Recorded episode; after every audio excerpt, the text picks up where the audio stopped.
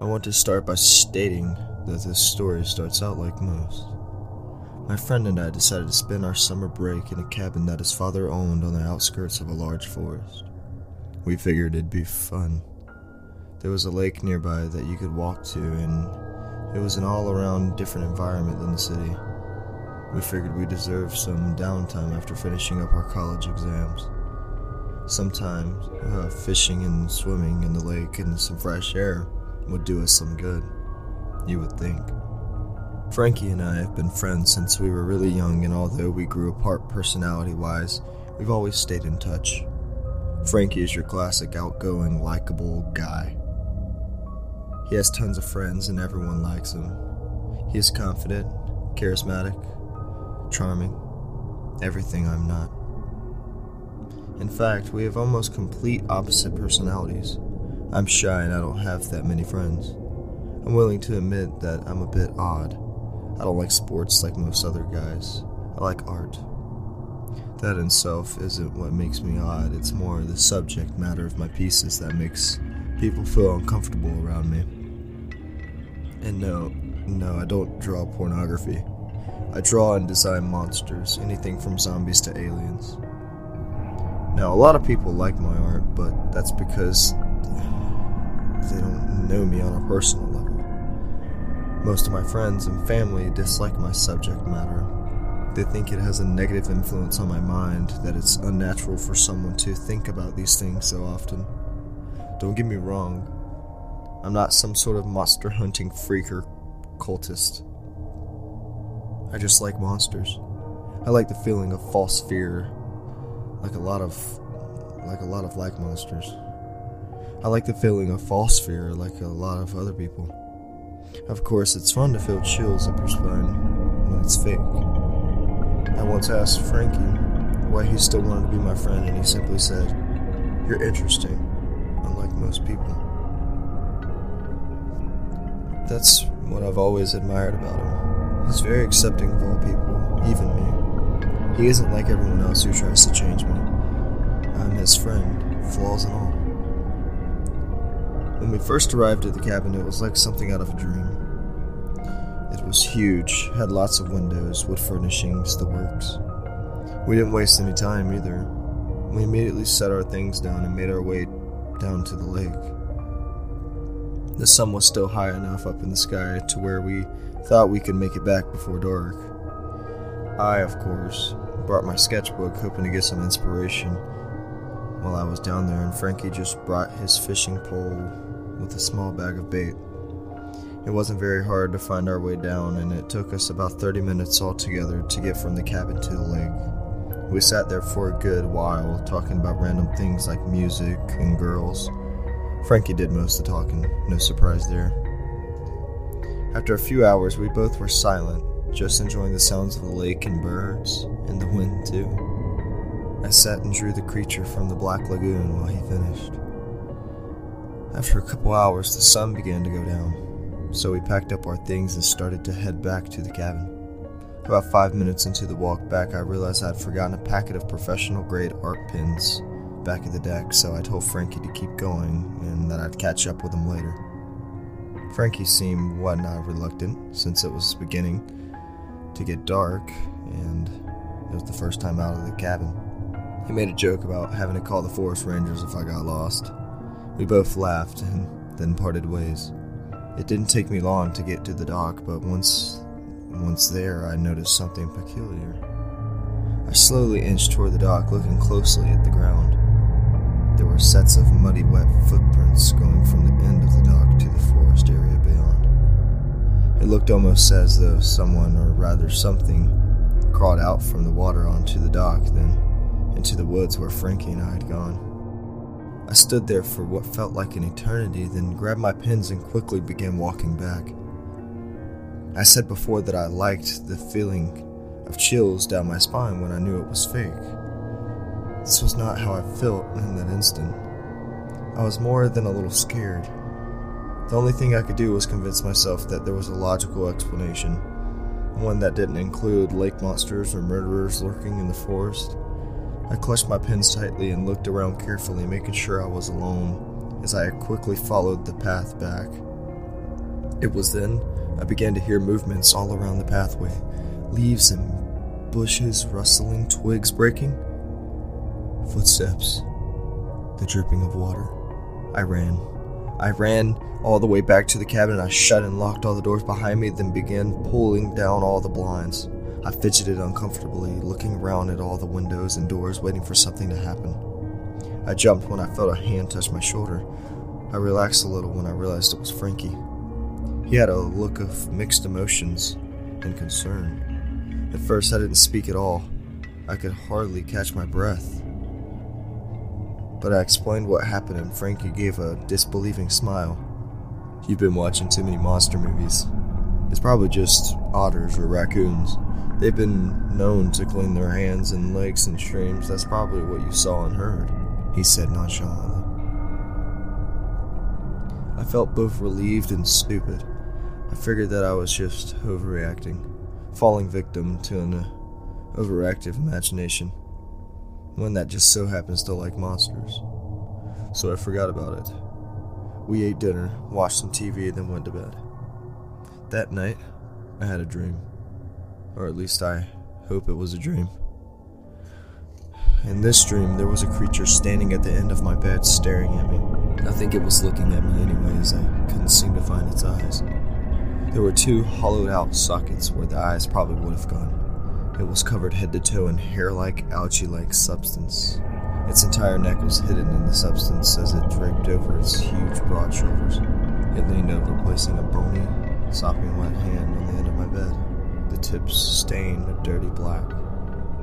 Its fingernails were chipped and overgrown, scratching against the bedpost as it made its way to the corner of the mattress. The floor made a sloshing sound with each step as it slowly made its way closer to me. I wanted to scream, run, or hide, but I was frozen in place. I didn't make so much as a peep as it leaned its massive body over my face. Water dripped from its body onto my face, and arms accompanied by a few tiny black water beetles that squirmed when they landed on the bed.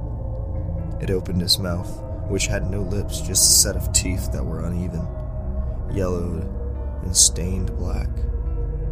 I watched as water dripped from its jaw, followed by one of its black stained teeth landing right in the middle of my chest.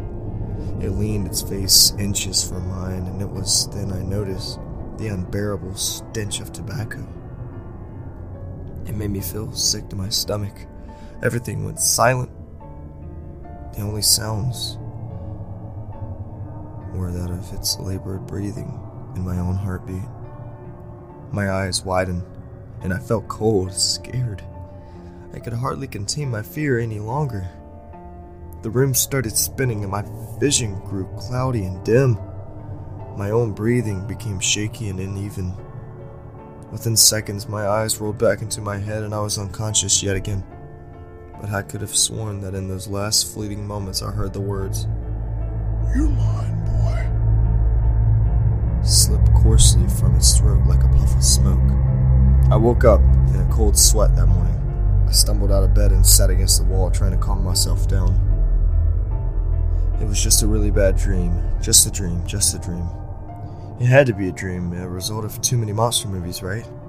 Once I had calmed down a little, I went to the bathroom and took a shower before going to the kitchen to get some breakfast. Frankie was already downstairs making himself some eggs and bacon from what I could smell.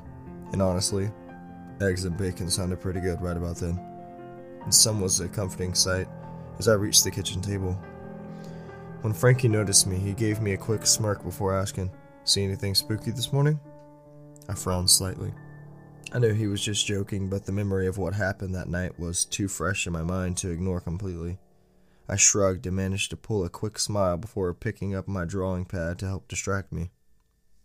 Frankie gave a dissatisfied expression as if he were hoping that joke would be funnier and then went back to his eggs and bacon. You want some? he asked. I answered eagerly to try and lighten the mood. Yes, finally. I thought you'd never ask. I was about to starve to death over here. We both laughed and began poking at one another, back and forth. In my absent mindedness, in my absent mindedness, I had drawn something I hoped I would never see again. I didn't notice until I was almost completely finished with the sketch. Those two empty sockets, completely finished. Those two empty sockets that haunted my dreams. I immediately shut the book and put it aside uncomfortably. How in the world could I draw that without even realizing it? Art isn't a thoughtless process. You have to know what you are drawing in order to actually draw it properly. So, why did I want to draw it? My eyes drifted slightly over to my hand, noticing something even more alarming. The tips of my fingers held a yellowish tinge, accompanied by small black stains in between my index and middle finger. At first, I thought it was just ink, but none of my pens were leaking at all. How in the world did my fingers get like that? Thankfully, Frankie had finished the eggs and bacon before my thoughts could develop any further. Once we finished eating, Frankie. Uh, once we finished eating, Frankie suggested that we go to the lake and do some more fishing and maybe even go swimming.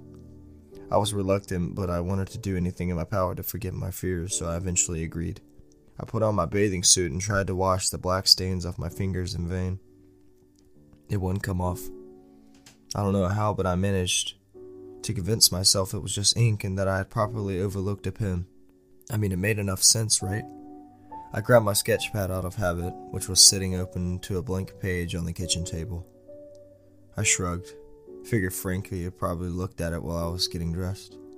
Honestly, wasn't planning on doing any swimming, but it'd be easier to refuse Frankie's encouragements at the lake than at the cabin. We both headed down to the lake once we gathered our things. Frankie seemed at ease in the outdoors, but I kept an eye out for anything peculiar. I couldn't ignore the nagging feeling that something was wrong. Everything seemed normal once we got to the dock. The sun was out, the sky was bright blue, the lake looked inviting. Frankie was ecstatic when he saw the lake. He hurriedly placed his gear down, took off his shirt, and jumped in. He swam around with a huge grin on his face, looking up at me from the water. Come on in. The water feels great, just the right temperature. I'll race you to the middle and back. He motioned for me to join him, but I hesitated. I was still uneasy despite how normal everything seemed. Maybe in a little bit. I have some ideas I want to draw out first, I lied. Frankie tried a few more times to convince me, but ended up swimming alone where it was deeper. I sat down and opened my drawing pad flipping the pages to find the last unused page. Once I got to the page, I froze. There was a picture already there that hadn't been there before. I didn't draw it. I know Frankie didn't draw it. There was no way he could. I was holding my drawing pad the entire way to the lake. I stared at it, feeling a chill run down my spine. It was a picture of a boy sitting on the dock, looking at a large book much like mine But there was a giant dark figure behind him. I noticed a large shadow begin to slowly cover my book and me. Everything seemed to move in slow motion. I couldn't hear the singing of the birds anymore, but I could hear Frankie yelling my name. He was swinging his hands in the air and yelling about something. I couldn't really hear what he was saying, but I think I already knew. Water dripped onto my drawing pad and my shirt. The smell of tobacco filled the air. My eyes were beginning to water in fear as I slowly gazed up to see those empty eye sockets staring down at me. My eyes widened in fear. I tried to run, but it grabbed my leg and yanked me down. I grabbed at the edge of the dock, but it pulled me with such a force that I couldn't help but let go. It began to drag me into the forest. I screamed, commanded it to let me go, but it didn't even look back at me. I could hear what seemed to be slurred mum- mumbling coming from its mouth. It yanked me along forcefully as I grabbed at anything I could. I scraped at the ground till my hands and arms were covered in dirt, cuts, and bruises, but it made no difference. I continued screaming, hoping someone would hear, but no such luck. Suddenly, a small shack came into view. It looked as if it had been abandoned for decades.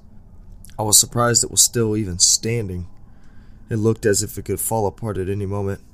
It stopped in an old storm cellar, which it opened with its free hand.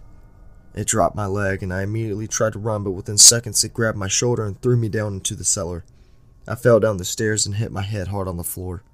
I sat there staring at the ceiling as the world spun. I heard the creature laugh with a scratchy, breathy voice as it slammed the door shut. I was out cold within minutes. I don't know how long I was out, but by the time I woke up, it was dark. My head was throbbing, and I could feel a warm substance trickle down the side of my head into my hair. I tried to sit up, but that made me feel even worse. Everything kept moving, and I couldn't keep my balance. My wrist hurt badly, probably landed on it wrong when I was thrown down here. The room was filled with lit candles so I could see, but not very well. I jumped slightly when I heard glass break from the floor above me. I could hear yelling and more glass breaking. My head was beginning to feel better, so I sat up and turned my head up towards the ceiling. There was more than one voice, three to be exact. One was hoarse and angry. The other two sounded slightly younger a man and a woman. Suddenly, I began to hear screaming. I noticed a discoloration in a small section of the floorboards above me. I felt a drop of warm liquid fall on my cheek. I went to wipe it away and looked at my hand to see what it was.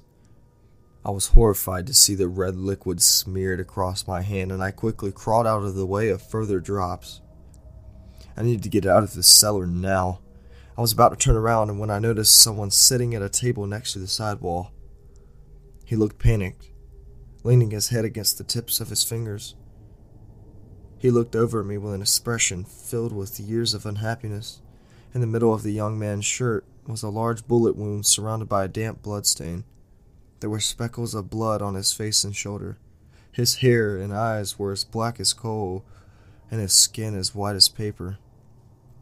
He looked very similar to me, except he wore clothing that looked as if they were from the 1900s. He had on a white button up shirt with brown long pants accompanied with thin suspenders and black dress shoes. He put me here after he shot me. His own son, that was before he decided to dump me into the lake. He fiddled with his hands for a moment before speaking again. He was always so disappointed in me. He blamed his smoking and drinking on me, like I was the reason. But I think he was just lonely afraid I'd leave him for some reason. Or maybe leave him behind like my mother did. She died when I was young, and he was never the same again. He looked up at the ceiling with a glare so cold it could freeze a person's soul. I guess maybe he thought he'd make me stay. After all, you can't leave if you're dead. Now, can you? But I would have loved to see the look on his face when he fell into and was too drunk to save himself his expression. I was about to get married to the most beautiful woman I had ever seen. Her smile could melt the very surface of Neptune, it was so warm.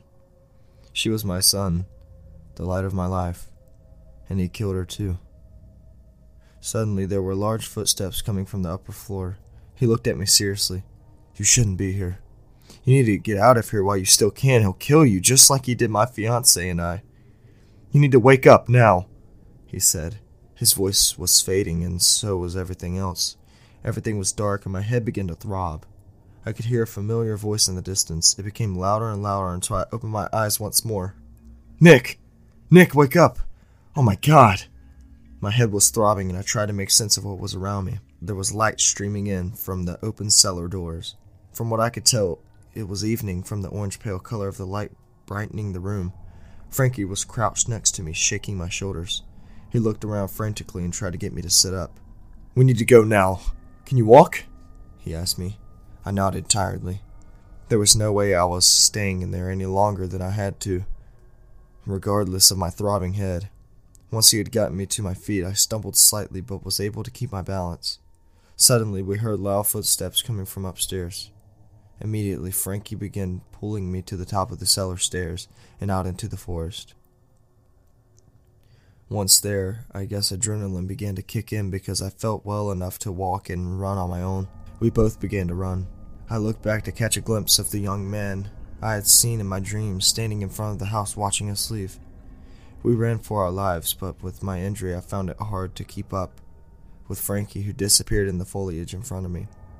Once I arrived at the cabin, Frankie was nowhere to be found. I called out his name but got no response. I stumbled around the side of the cabin where the garage was only to find that it was empty. No car. I felt my heart drop. I could suddenly hear the sloshy footsteps inching closer from the forest beyond, coming from the direction of the old shack.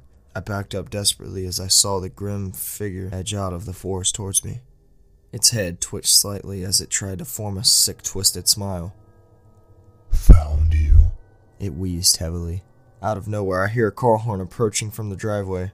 Frankie pulled up the car with a screech and shouted out the window, Get in! I jumped in and we sped away, away from that creepy shack, away from the ghosts, and we kept driving all the way until we reached the city where we visited a hospital and a police station. We, of course, did not mention anything about eyeless creatures and ghosts. We told them there were a crazy man that stalked us and attacked us who lived in a shack nearby.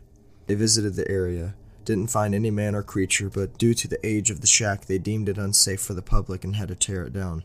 They also did a search of the cabin for any clues and found a peculiar item in my room, hidden in the covers of my bed. They found a small black stained tooth, which they kept as the one and only evidence they ever found that anything had ever been to or around our cabin. During the investigation, Frankie and I did go back to gather our belongings.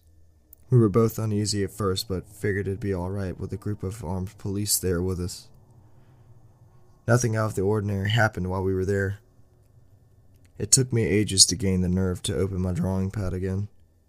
To my surprise, all pictures of the creatures were gone, along with the black and yellow stains that had been on my fingers. It took a while for me to get back into drawing, but hey, at least I'll have good material to work with now.